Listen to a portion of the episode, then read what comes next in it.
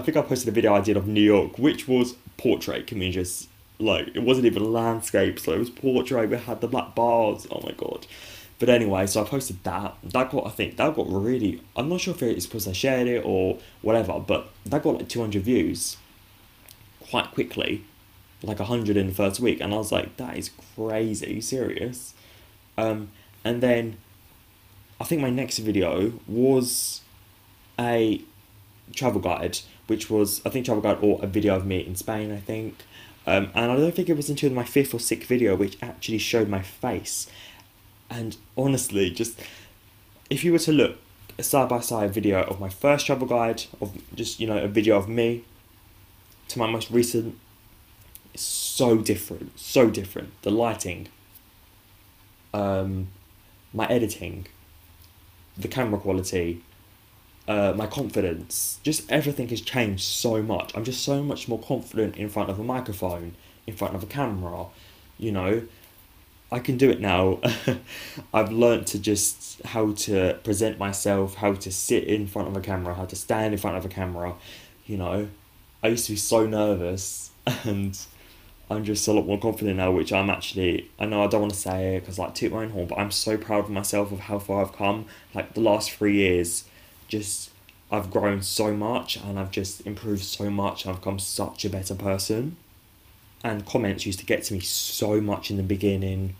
Wouldn't wouldn't get too many comments, but I remember my first ever comment. I think it was my first ever comment, or one of, and it was something on the lines of "I know where you live" and like answer me. It was literally about ten repeated messages from a person that was was not popular but had quite a few subscribers, a few hundred, and I was a bit shocked to be honest. But I, I remember I was I was just walking around my house and I was like, should I delete my channel? Like, is this is this a sign? Should I delete my channel? Uh, I don't know. But three years later, I carried on. So whatever.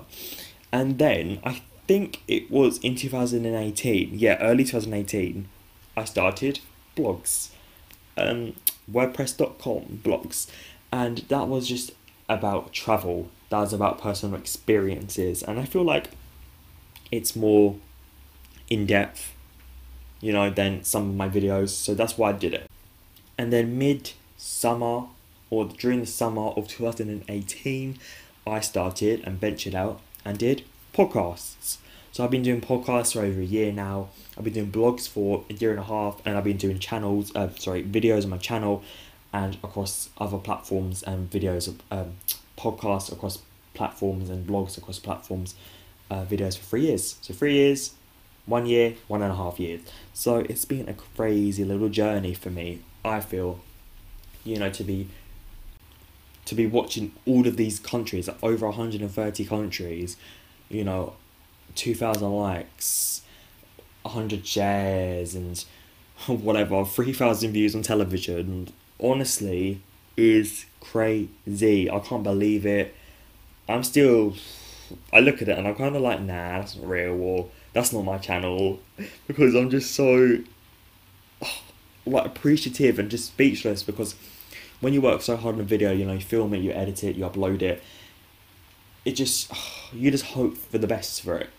Sometimes it works out, sometimes it doesn't, but I'm really happy of how far I've come. I've got hundreds and hundreds of comments across all platforms. And so what I've learned to understand is that that person is you know just wants attention from you and it's actually quite funny because when I um when I say a bad comment or a negative comment and I respond, there